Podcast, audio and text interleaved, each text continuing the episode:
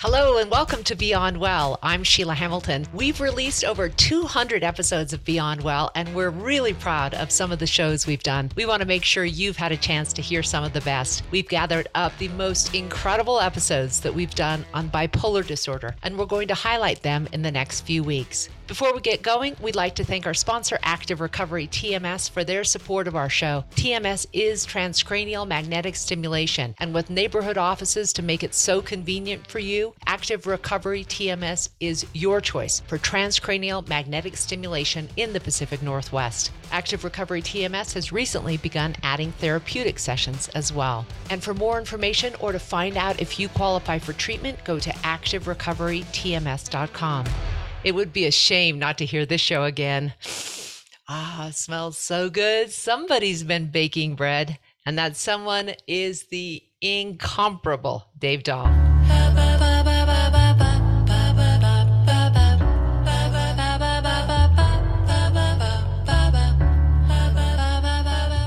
Welcome back to Beyond Well with Sheila Hamilton. I think this is probably one of the conversations that I, I should have every couple of years because Dave Dahl's iterations, the person that he was versus the person that he's becoming, continue to amaze me. After serving a total of four prison sentences for crimes ranging from burglary to armed robbery to drug dealing, Dave turned his life around during his last stint and rejoined his family bakery shortly after his release. He went on to co create Dave's Killer Bread, my favorite bread in the world. Mine too. Yours too. and uh, went from sharing an abandoned house with cockroaches to living in a luxury high rise penthouse. Unbelievable. Dave has probably one of the most inspiring stories that I've ever heard about the power of recovery and accepting humility as a way to begin to ask for help. It is so good to see you again, Dave. Yes, it is really. It's amazing. It's amazing. And you know, we, we've both been in this world of mental health for so long, but you're the person who I think embodies a lot of hope for people who are at their worst part, maybe when they're first diagnosed or when they're really struggling. Yeah, um, you know, it's amazing that I, I had I thought I had it all figured out. You know, when I first met you, I was doing very well there, but um, you know, I was drinking. I started drinking a little bit more, and a little bit more, uh, and eventually, see, I had it all figured out, right? But I didn't. Yeah. And um, the monster is it takes various forms. 2013, I had a bipolar meltdown, and it was very hard to come back from, but I feel really great now. You look amazing. And one of the things that I think is perfect about your story, Dave, is this is the life of a person who has a mental illness. That you have times where you're everything seems to be holding together, and maybe you have the right combination of self-medicating and and stimuli from the outside world, and then you get too much stimuli and it falls apart, and you have to find a new way of coping. And so often, that can't include drugs or alcohol. No, absolutely. In fact, um, the alcohol could have been any drug, but I thought alcohol was different for me. Right. And, uh, and I know it's not now.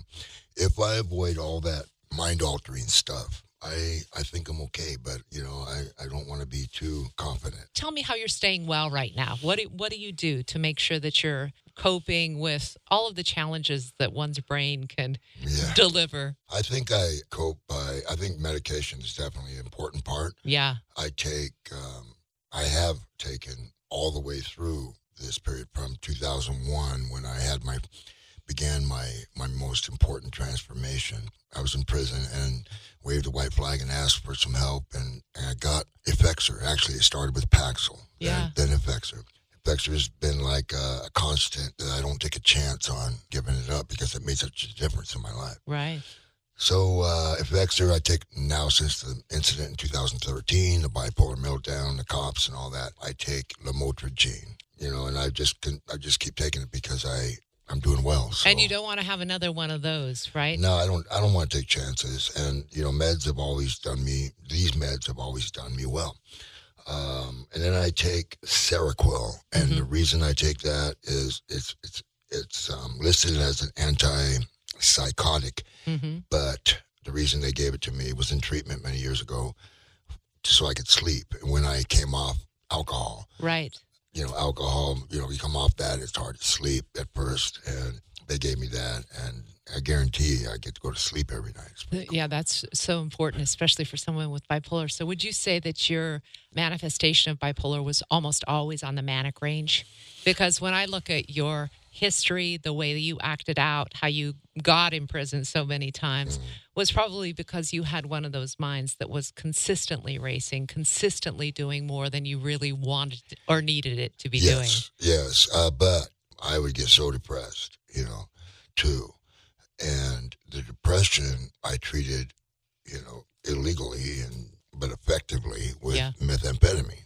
You know, I, I want to talk about that, Dave, because to me, this is where it gets around to dual diagnosis, which I think is so hugely important. Is that I think when people understand that most human beings, when they begin suffering so badly and they're not understanding what are going on, are going to try to find a way to cope with it. Sure. You're trying to Gotta find a way. Exactly. You're trying to find a, a survival mechanism. You don't have a therapist. To, I was as- suicidal. Right. As Yeah. a teenager to tell you, hey, you have a mental illness, I can help you with this.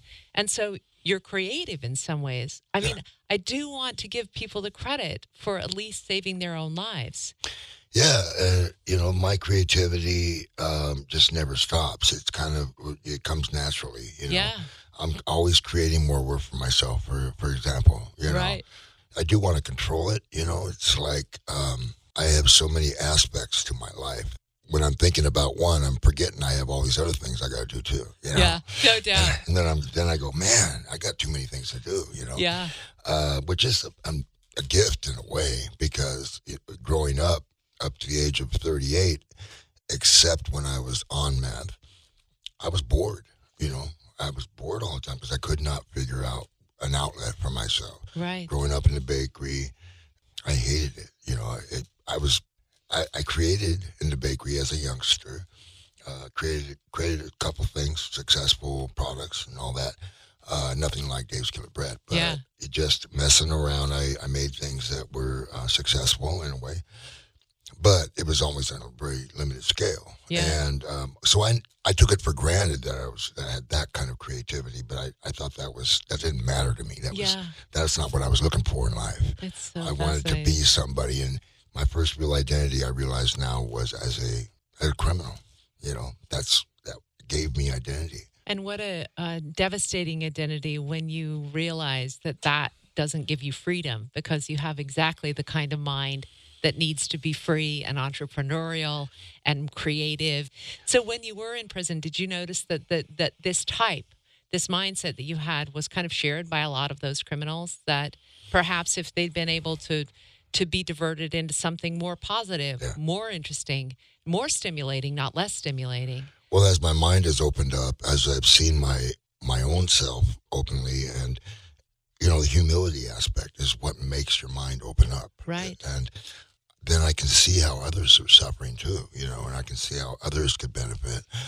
And I've seen it in my own business that I've done where I've hired ex felons that turn into they're just great people. You know, Yeah. they're nothing. There's nothing necessarily bad about them. They're except that they are channeling their energies wrong and they don't know any better. You know, Mm-hmm. until they do, and when they do, they become amazing members Yeah. of society because they have that perspective. You know. I've always thought, uh, especially about people with bipolar disorder, that it's almost like your brain has too much bandwidth, that you feel things on the extreme, that you see things, that you make connections that other people maybe aren't making. And if it's channeled and if it's moderated with, you know, really good upbringing and maybe mindfulness and good nutrition and a great society that supports you, you can manage it. Well, I think that there's a certain amount that might be genetic, but I think a lot of it comes from the conditioning you get as a youngster. Um, Totally. And in my case, I had I had bad acne and all this stuff when I was young, and everything.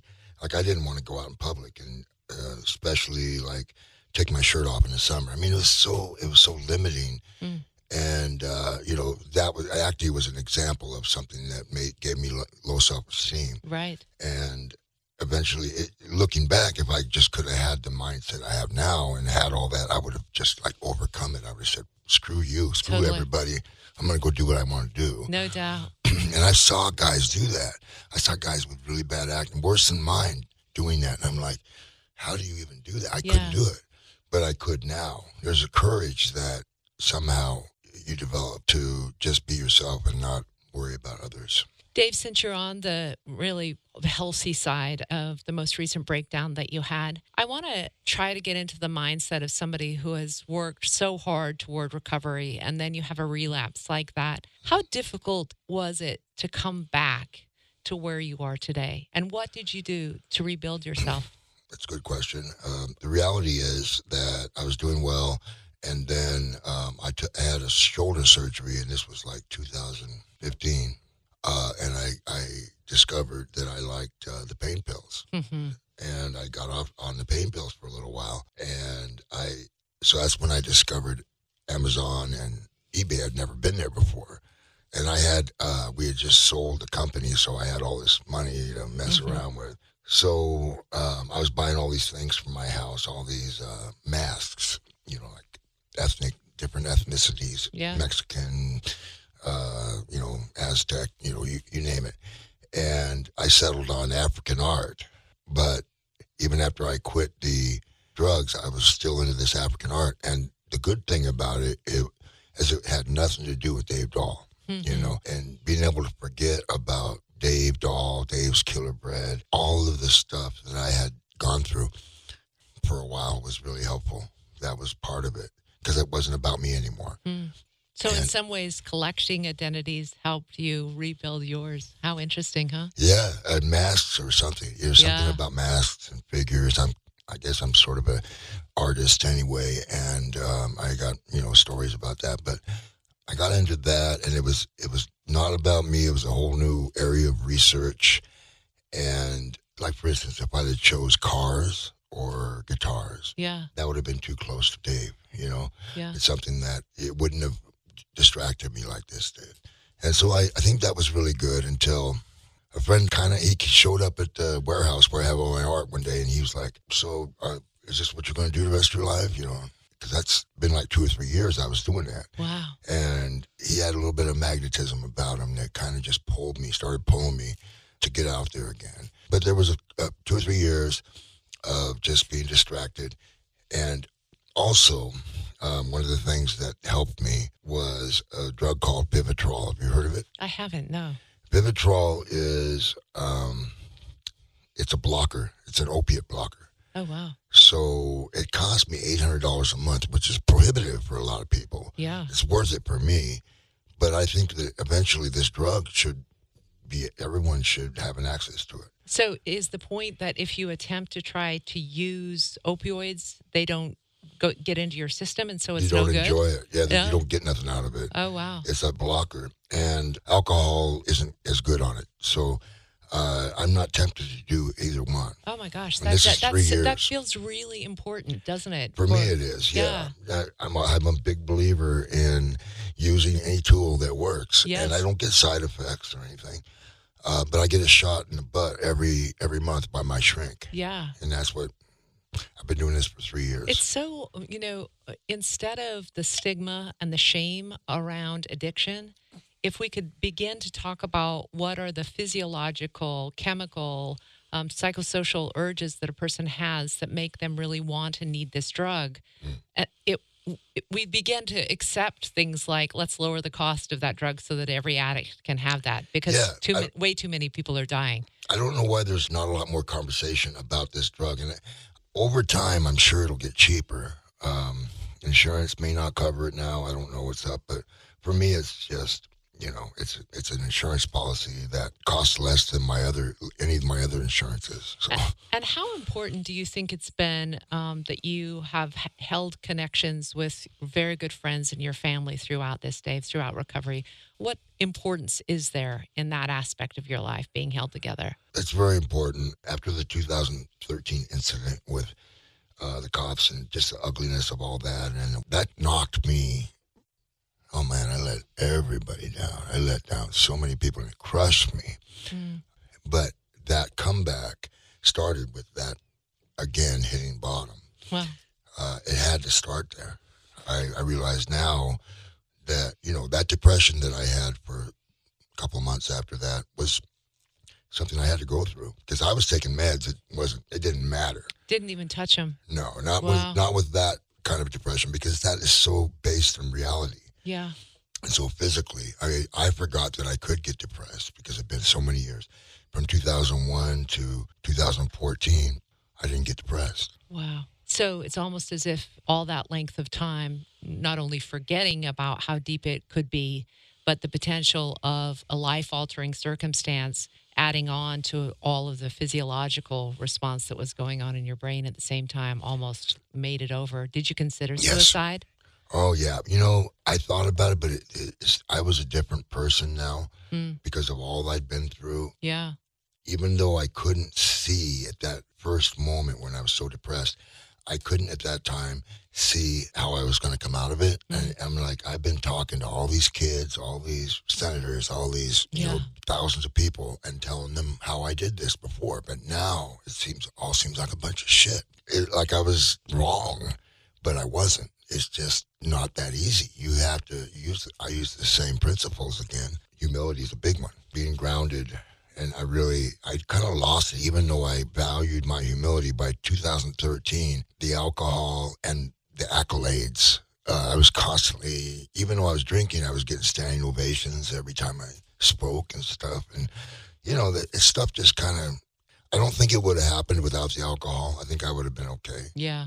Can I ask you when you speak to young people, especially when you recognize a young person who's kind of on that path you were when they were 13 or 14 years old, what do you say to them? I just tell them there's a way out. Life is a struggle and there's downward times, but if you hold on, it's going to get better. It's all about admitting you having a problem. I mean, it's good to admit it. Yeah. And uh, you have a problem, but you're no less because of it. Look at me. I'm a very successful person now. Successful not just financially, but mentally. Look at my example. Read my story. I tell them my story, Yeah. and it gives them hope. You have never come in here without saying that you have a new goal or a new thing that you're trying. So, what's Dave Dahl up to now? Oh my God.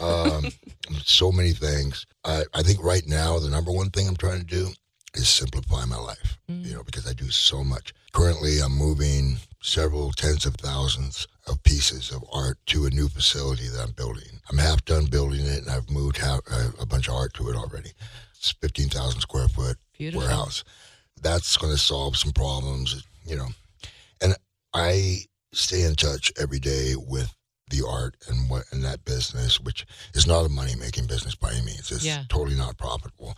But my goal is to always sell enough to keep the employees going. Yeah. It's really important that I'm taking the best care of people Yeah. and that, that makes me feel better. So there's the African art business, which has several aspects to it itself. And then I own a 40 plex unit, 40 unit complex. I have an eight unit complex, and then I have other other properties that I, I'm in various um, stages of selling. I'm trying to sell everything, so um, or most things, so I don't have to think about them anymore. Yeah. That's super smart. yeah, it is. Do you, do you ever um, do that exercise where you go, all right, 58 year old Dave talks to his 14 year old self? Mm. What would you say to him? I would just definitely put my arm around him and go, "Look at us, you know, we're good." That is so great. Yeah. You and I are both uh, big supporters of Cedar Hills Hospital. Are they still helping with your recovery? Actually, the head uh, shrink over there, his name's um, Esparza. Yeah, he's my also my shrink, and he gives me a shot in the ass every month. You Yeah. know, it's all he does anymore. He makes sure that I'm I'm good, but he doesn't worry about me too much, especially since I started taking that stuff. It's so amazing. I just, I, I really do want to find out more about the drug. Thank you always for informing me. You always take me one step more beyond my own understanding. And it's just always wonderful to know you're in the world, Dave, and telling your story and helping other people, especially ex cons, especially ex cons. I love that you give them some sort of different narrative for what their lives can be. I think uh, since the days that I was first doing that, and it was it was just the right thing to do because I looked at myself and I was like, I could see them doing the same thing. You yeah. know, since those days, I've seen so many success stories. You know, there's a lot of not success stories, but even the ones that were unsuccessful at one time, some of them have become successful. For some people, it takes a lot of getting beat beat up. Yeah, indeed.